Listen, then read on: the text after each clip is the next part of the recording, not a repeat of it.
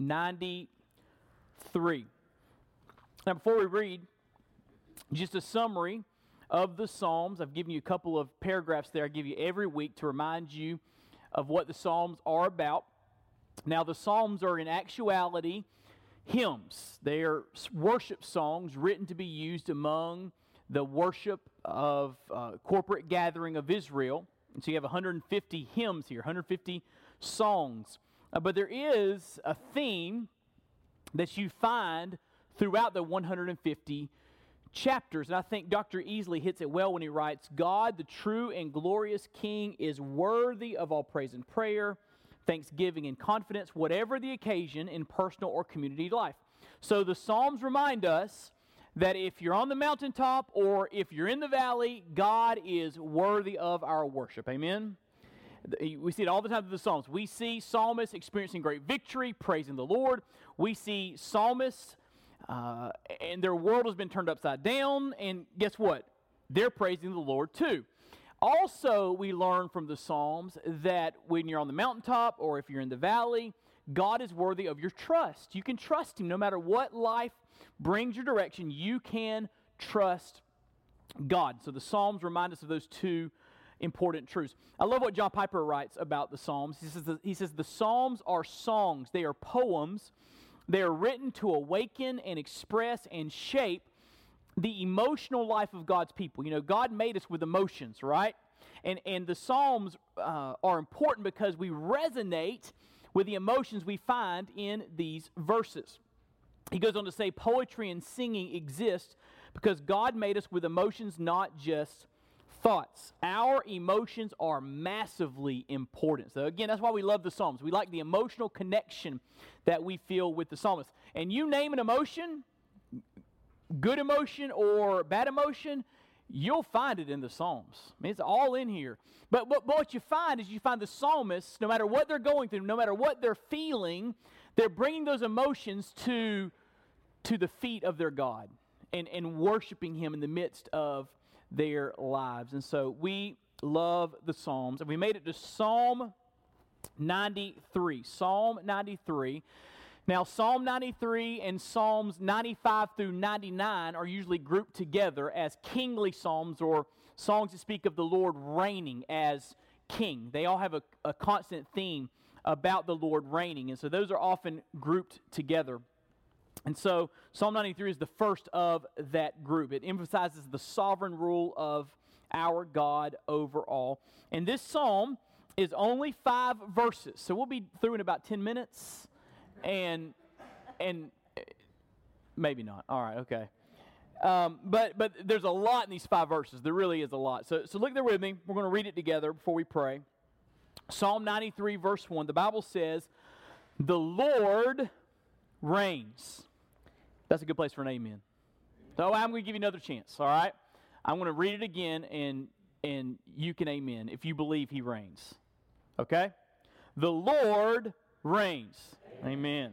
He is robed in majesty. The Lord is robed.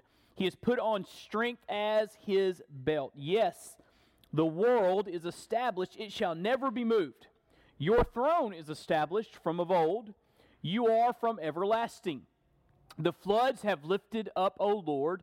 The floods have lifted up their voice. The floods lift up their roaring, mightier than the thunders of many waters mightier than the waves of the sea. The Lord on high is mighty. Your decrees are very trustworthy. Holiness befits your house, O Lord, forever more. That's good stuff, isn't it? Good stuff. Let's pray together. We're going to dig in. Father, we come to you in Jesus' name. We're grateful, Lord, for your word. You've spoken to us, and we're grateful for that. And Lord, what we have here in our Bibles is your word, truth with no mixture of error.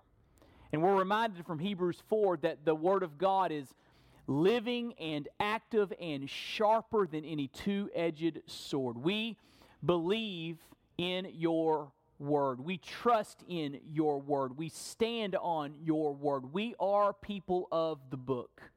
And we say that without reservation. And now, Lord, as we study your word, I pray that you would speak to us, that as we dig into these words, you would move in our hearts by your Spirit, that our eyes might be open, that we might see the truths of Scripture and be moved by the truths of Scripture. And we'll thank you and praise you for that grace. Thank you for being here tonight. Lord, I thank you for my church family. And I pray, Lord, that we would just fellowship tonight around your word as we celebrate your presence in this place. And God, I pray your hand would be upon every ministry that takes place uh, here on our campus, that you would just move with power and show your glory. And we'll thank you for that. It's in Jesus' name that we pray. Amen. Amen. This psalm is only five verses, but it is packed. H.C. Leupold, a New Testament scholar, writes This brief psalm is mighty in utterance, colorful in language, and a strong incentive to faith. So it's, it's mighty in its words. It is gripping with the, the colorful language that it uses to get your attention. And it gives you a, a strong incentive to trust God uh, no matter what life brings your direction. So, what I want to do is, I don't want to just walk you through this psalm. I'm going to give you the outline of it. We're going to study this psalm under the three headings of this outline. The first part of this psalm that I want you to see is the exclamation. The exclamation. Now, you learned in school that um, sentences have different types of endings, right? You have a period, and that's just kind of boring, right? That just means the, the, the sentence is over, you're going to start a new one. So, period, no big deal, right? And you have the interrogative, the question mark. You, you, you put it end of a sentence to denote that you're asking a question, you're seeking information. And, you know, the uh, question marks are good. I'm glad we have those. Uh, but there's nothing like an exclamation point, right? To, it makes the, it's, it's to make the sentence kind of pop off the page. is, it's, to get your attention that, that this sentence is to be said with some gusto, exclamation point. Well, this psalm is really five verses of exclamation. It's like a big exclamation point. And it starts that first phrase the Lord reigns. It's like the Lord reigns, exclamation point. And, and that's the exclamation that the psalmist is making. The Lord reigns. Now, we don't know exactly what situation he's dealing with here. We're going to talk some more about the, the troubles that they're facing in a few moments. But uh, the psalmist, and we don't know who the psalmist is who wrote this, but the psalmist here, thinking about his life, maybe the situation of the people of Israel, uh, exclaims, that the Lord reigns. He is seated on his throne, ruling and reigning the universe. Now, let me give you three thoughts about how he reigns. How, how does God reign? How does he rule in the universe? Well, first of all, he reigns with majesty. He reigns with majesty. Look what it says there in verse 1. The Lord reigns, he is robed. Now, that's an anthropomorphism. God doesn't actually wear a robe, but is giving God some human characteristics. That's what the word anthropomorphism means, to help us to understand some things about God. And it says there that God, eh, like a robe, puts on majesty. In other words, majesty is who he is. It's just, it's just, it's just part of his nature and his attributes. If, if, you were to, if you were to look at God, you would see majesty. He, he wears it like a robe. And what does the word majesty means? The word, the Hebrew word there means height. Uh, in, in a negative context, it can be used of pride, someone that, that lifts themselves up. But in the context here, it's related to God's person and character and nature. It means that God is high. It means God is lifted up. It means there's no one like him. He's majestic. He's glorious. He's wonderful. He's beautiful. He's marvelous. It's almost like majesty is used to kind of sum up all the other wonderful things you could say about God. I mean, we could go around the room and just say some, some things about the Lord that we know to be true, and we could be here all night just, just exclaiming how good and how great God is. And, and the psalmist kind of sums it up. The Lord reigns, and he puts on majesty, majesty like a robe. Not only that, he reigns with strength. He reigns with strength. Look what it says there in verse 1. The Lord reigns, he is robed in majesty, the Lord is robed. And here's another um, anthropomorphism, a metaphor. He has put on strength. Everyone say strength.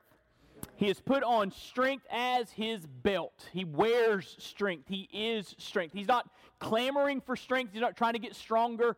He is strength. He possesses strength. Strength is inherent to who He is. Uh, theologians call this God's omnipotence. Uh, omni means all, uh, potence means power. He is all powerful. He is uh, strong. He is mighty. There is none that can stay his hand. He, ru- he reigns with strength. He's not a puny ruler. He's not a ruler that's unable to accomplish his agenda. He is a, he is a ruler that wears strength like a belt. It's just who he is. And, and because he has all strength, what he, listen to this, what he wants to get done is going to get done. And, and nobody and no one can stop that. That's comforting, isn't it? Because of the third reality. Not only does he reign with majesty he, and, and reigns with strength, he reigns with holiness. Look what it says in verse 5. Your decrees are very trustworthy. Holiness befits your house. Uh, holiness speaks of God's um, perfect character. It's like it says in 1 John chapter 1 verse 5, God is light in him there's no darkness at all. Aren't you glad that there's no darkness in God? He's light. He's perfect. Uh, the word holiness means he's other than us. He's separate from us. He, he is perfect where we are imperfect. He is a holy God. Now, here's the deal there have been rulers through human history with great strength and resolve and leadership ability, but they were rotten to the core. Right? We, we look back through history, they're dictators, millions have died because of them. So they're, they're strong rulers, but they're not good rulers. There have been others through his, history who who have good character and good intentions, but they're not strong, they're not resolved, they're not good leaders, they don't rally men to their cause, and, and, they have good intentions, but they can't get anything done because they lack strength. We've seen those kind of rulers in history too, right? Isn't it interesting that God is strong, He's able to do what He wants to do, and He's holy, which means what He wants to do is always good? It's always perfect. He's light. There's no darkness in him at all. So that's the kind of ruler God is. He has good character, nature. That's who he is. And he has strength to carry out his agenda. That, that's the point of this psalm. So the Lord reigns. He reigns with majesty, he reigns with strength, he reigns with holiness. Now, there was a prophet named Isaiah that needed to be reminded of this first point because he was a preacher in Israel, and Israel was going through a tough time. King Uzziah had ruled Israel for decades, a popular king, a powerful king, but he died. And you know, in the ancient world, and even today, when a popular ruler or a ruler who's been around for a long time dies, there's often tumult and chaos as, as someone tries to succeed that ruler. And it was a, a, very scary time when a king died. You didn't know what was going to happen. Is there going to be a coup? Is, is his son going to be the next king? Is, can his son be a good king? And, and it's just very uncertain. And, and Isaiah, as the preacher of Israel, needed to be reminded that even in the uncertainty of the political situation, the Lord reigns. And he reigns with majesty and strength and holiness. And let me show you how the Lord shows him this. Turn over to Isaiah chapter 6, one of my favorite chapters in the Bible. Isaiah chapter 6.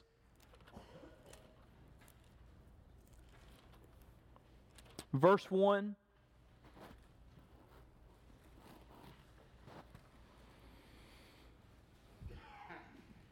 See, preachers are sneaky. Uh, this psalm just gives me excuse to preach Isaiah 6, too. So, like, it's only five verses. You think we're out here pretty quick. But see, I've got you in a whole other book of the Bible, a whole another chapter. That's, listen, that's how preachers work, okay? Just so you know. Okay, now look at Isaiah chapter 6, verse 1. Look what it says.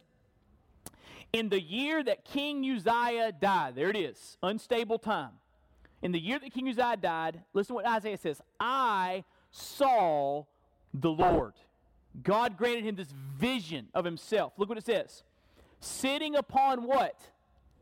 A throne. That's that's God reigning, right? High and lifted up, and the train of his robe filled the temple. Now think about that. We got a royal wedding coming up uh, Saturday. Is that right? Royal wedding. And I vaguely remember uh, Princess Diana, Prince Charles. Remember that wedding? And you remember uh, if you saw that wedding, uh, Princess Diana was walking down the aisle of that great cathedral. Remember the, the, long train behind her dress? It just went on and on and on. Anybody remember that? No one remembers that? Okay. She had a long train under I think so. Maybe I'm remembering wrongly. Um, some of you are like, we don't care about the royal family, move on. But anyway, uh, she had this long train on her dress, and, and the, the picture is of the Lord with a train so long and regal that it fills up the temple complex. That's how royal he is, right? Royal family's got nothing on him. Amen. Amen. Thank you. Above him stood the seraphim. These are angels.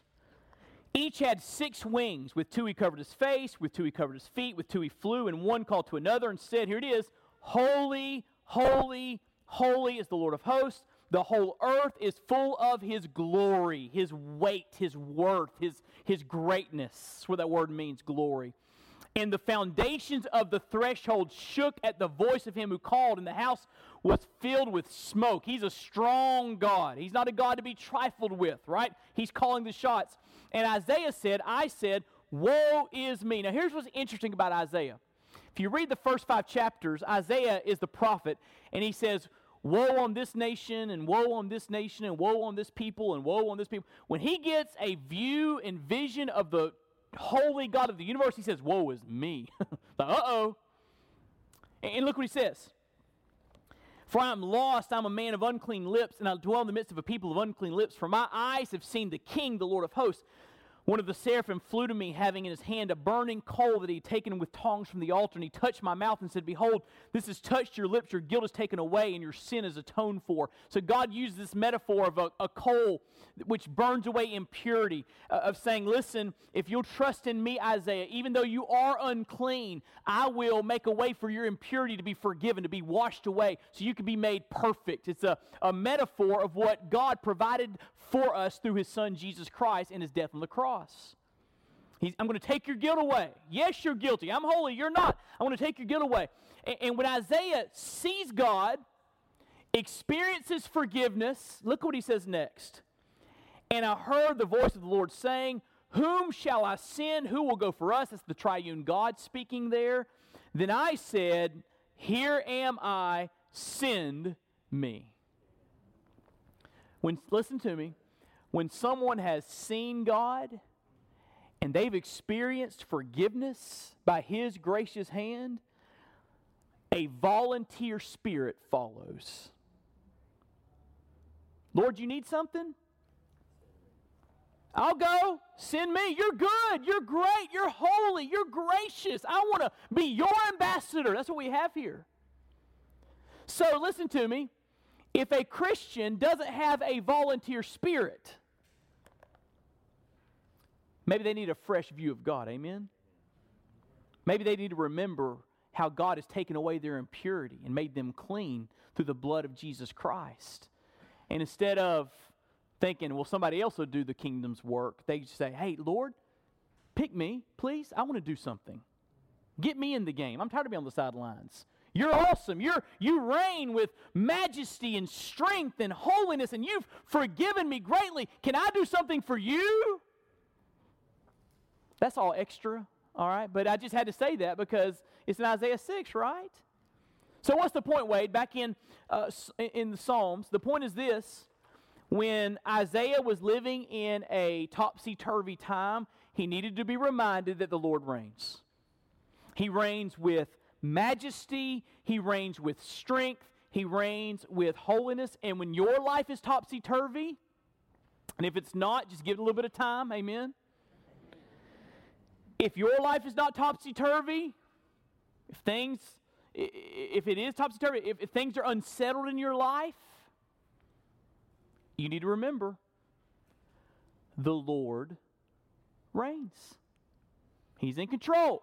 Majesty, strength, holiness. Everybody got that? There's a second part of this psalm, Psalm 93. We see the exclamation, exclamation point. The Lord reigns, right? Then we see the explanation. The explanation. Uh, you might phrase it like this Why does the Lord reign? Or let me say it like this Why does God get to call the shots? Why does what he says go? I mean, why? Well, yeah, why? Yeah, we're going to get to that, Sheriff. Give me a second. All right. As rhetorical, it's, a, it's an oratorical device to whet your appetite. He's answered my question. And he was absolutely right. So, so let's look here. What, what's the explanation? What, why does the Lord get to call the shots? Well, look what he says there uh, in verse 1. The Lord reigns. He is robed in majesty. The Lord is robed. He is put on strength as a belt. Here it is. And Sheriff just said this. The world is established. It shall never be moved. Who established the world? God did. He's the creator, right? He created everything. And just to remind you of how awesome that is, just go back to Genesis 1 when you get a chance and look where it says, Let there be light, and boom, light. That's pretty amazing, right? Pretty amazing. And God creates everything with His Word. He flings the universe into existence. He's the creator. So the, the universe is vast. It is, it is huge. We've never found the ends of the universe. And God is over all of that. Think about that, how vast God is. Eh, the, the Psalms say that, that God knows the names of all the stars. And we know there are like septillion numbers of stars we've discovered already. God knows them all by name. He's a big God, amen? A big God. He's the creator. Not only is he the creator, he's eternal. When it comes to your life, this is not God's first rodeo. He's been around for a while. In fact, he's always been around. Look what it says in verse 2. The world's established, yes, it shall never be moved. And just like the world's established, your throne is established from of old. And just to make sure we get the point, you are from everlasting. That means God has no beginning point. There was never a time when God came into existence. He's always been there. So you go back to Adam and Eve, God was there. You go back to before Adam and Eve, when the universe was created, God was there. You go back maybe a little bit before that, there's debate on when the Satan and his angels fell from heaven. God was there. You go back before that, before the universe ever left into existence, God was there. You can't go back farther than God has existed because He's always existed and He always will exist. Now, as my wife says often, that's when my head starts to hurt. When I, when I start thinking about that, my head starts to hurt.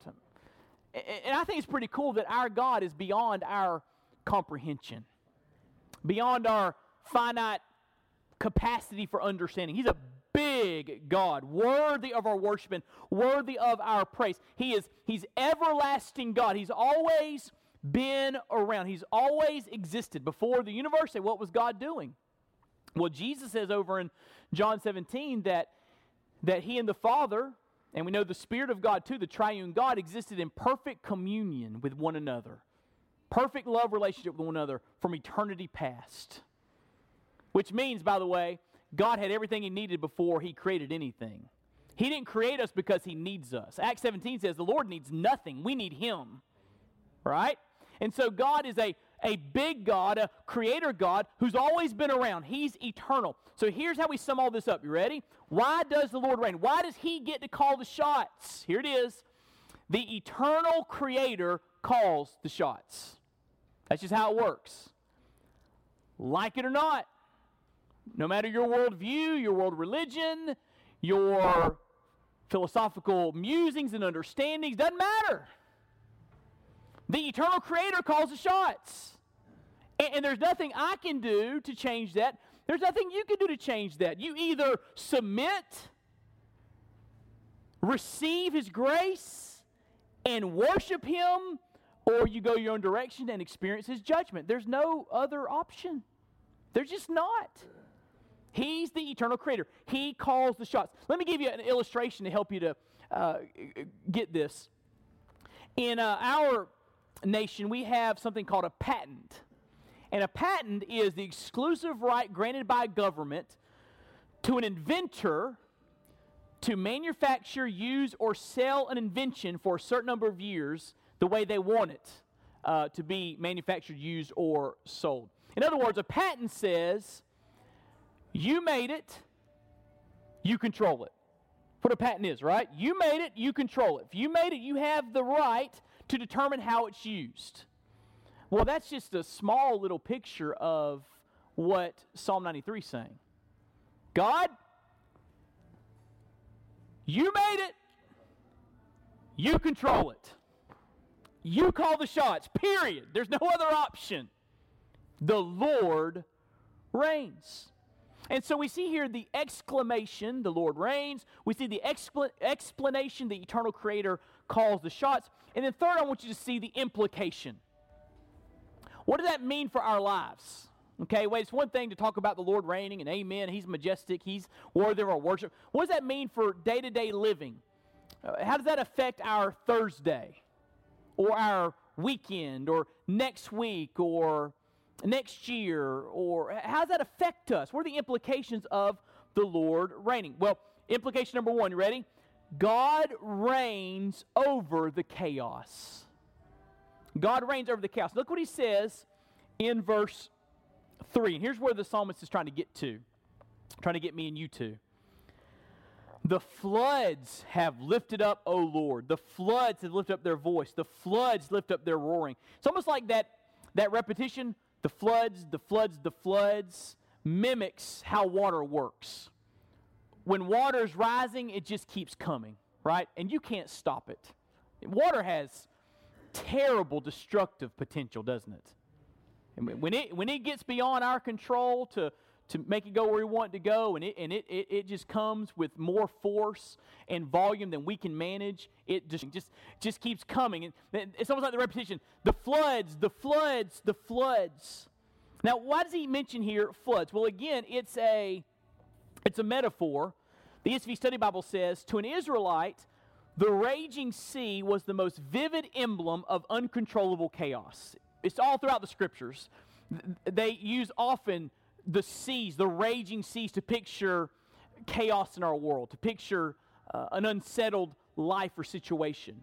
This section insists that the divine king is mightier than even that. And so he mentions the floods, the floods, the floods to say, hey, God reigns over the floods. Look what it says in verse 4 mightier than the thunders of many waters, mightier than the waves of the sea. The Lord on high is what?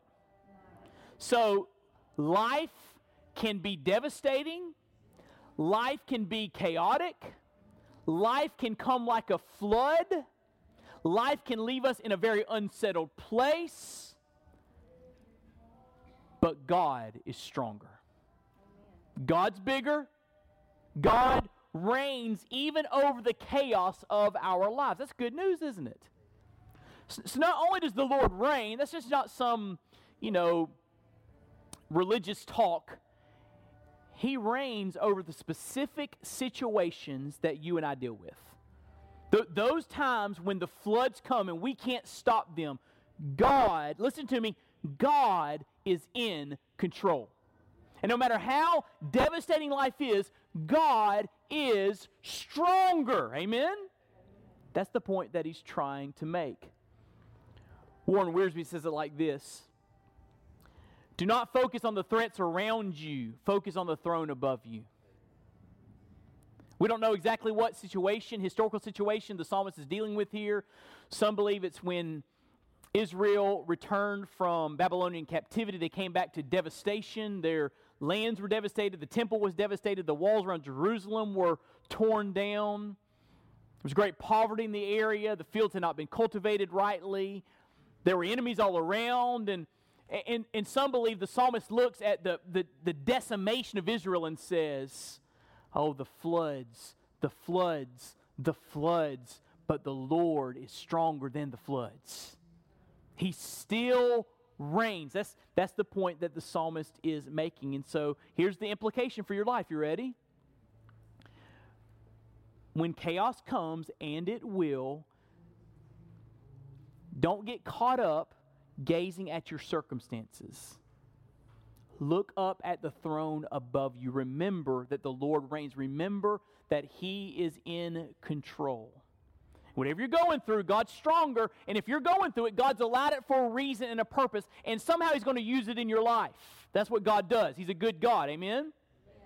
But just remember, He's reigning. He is in control. I heard one preacher say it like this Everything that's over your head is under his feet. That's a good reminder, isn't it?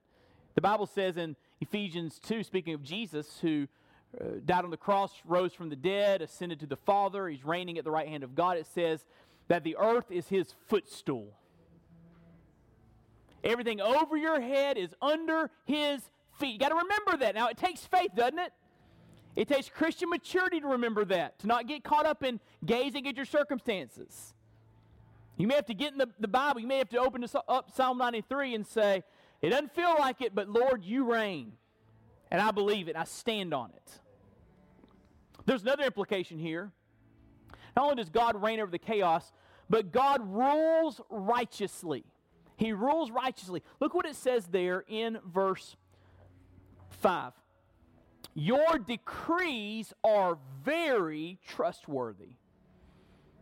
The word decree here means what God desires to happen. So God decrees, like a king decrees from the throne, I want this to happen, and because God is powerful and good, it always happens. Okay? God says, says in Psalm 115, verse 3 The Lord is in the heavens, he does as he pleases. Whatever he wants to do, he gets it done because he wears strength like a belt, right? Whatever he wants to do, he does. He, he decrees and it happens. He rules righteously. Now, to get this, you need to remember what it says over in Psalm 119, verse 68. And just jot that verse down. I think it's there in your notes. Psalm 119, verse 68. I love this verse. It says, The Lord is good and he does good. Everything God does is good. Old Testament scholar Derek Kidner says, uh, or calls this the reign of right. God reigns, He rules, and it's always right. He decrees, He rules righteously. Here's what that means. Now, this is where it gets personal. You ready? It means that God has never made a mistake.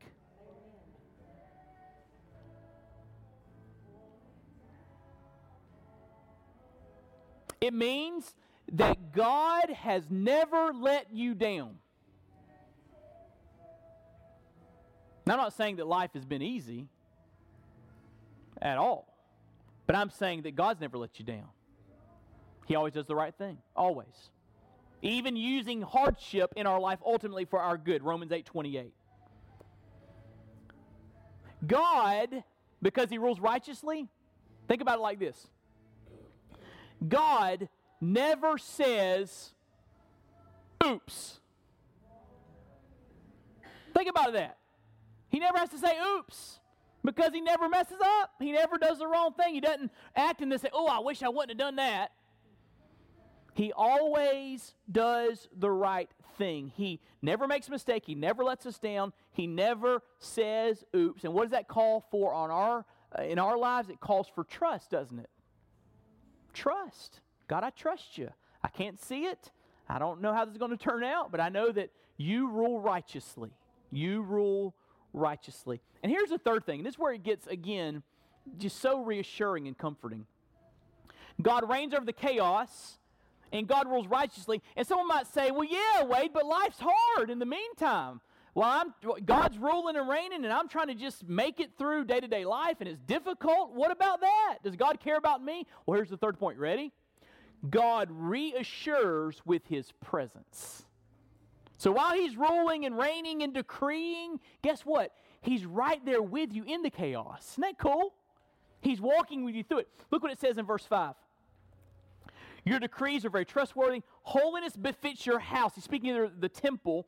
He's speaking of the reality that God comes to dwell among his people, your house, your temple. So even as Israel was dealing with this great difficulty, They're decimated. He's saying, God, you're going to be with us. You're going to be with your people. You're going to be right there with us, helping us, encouraging us.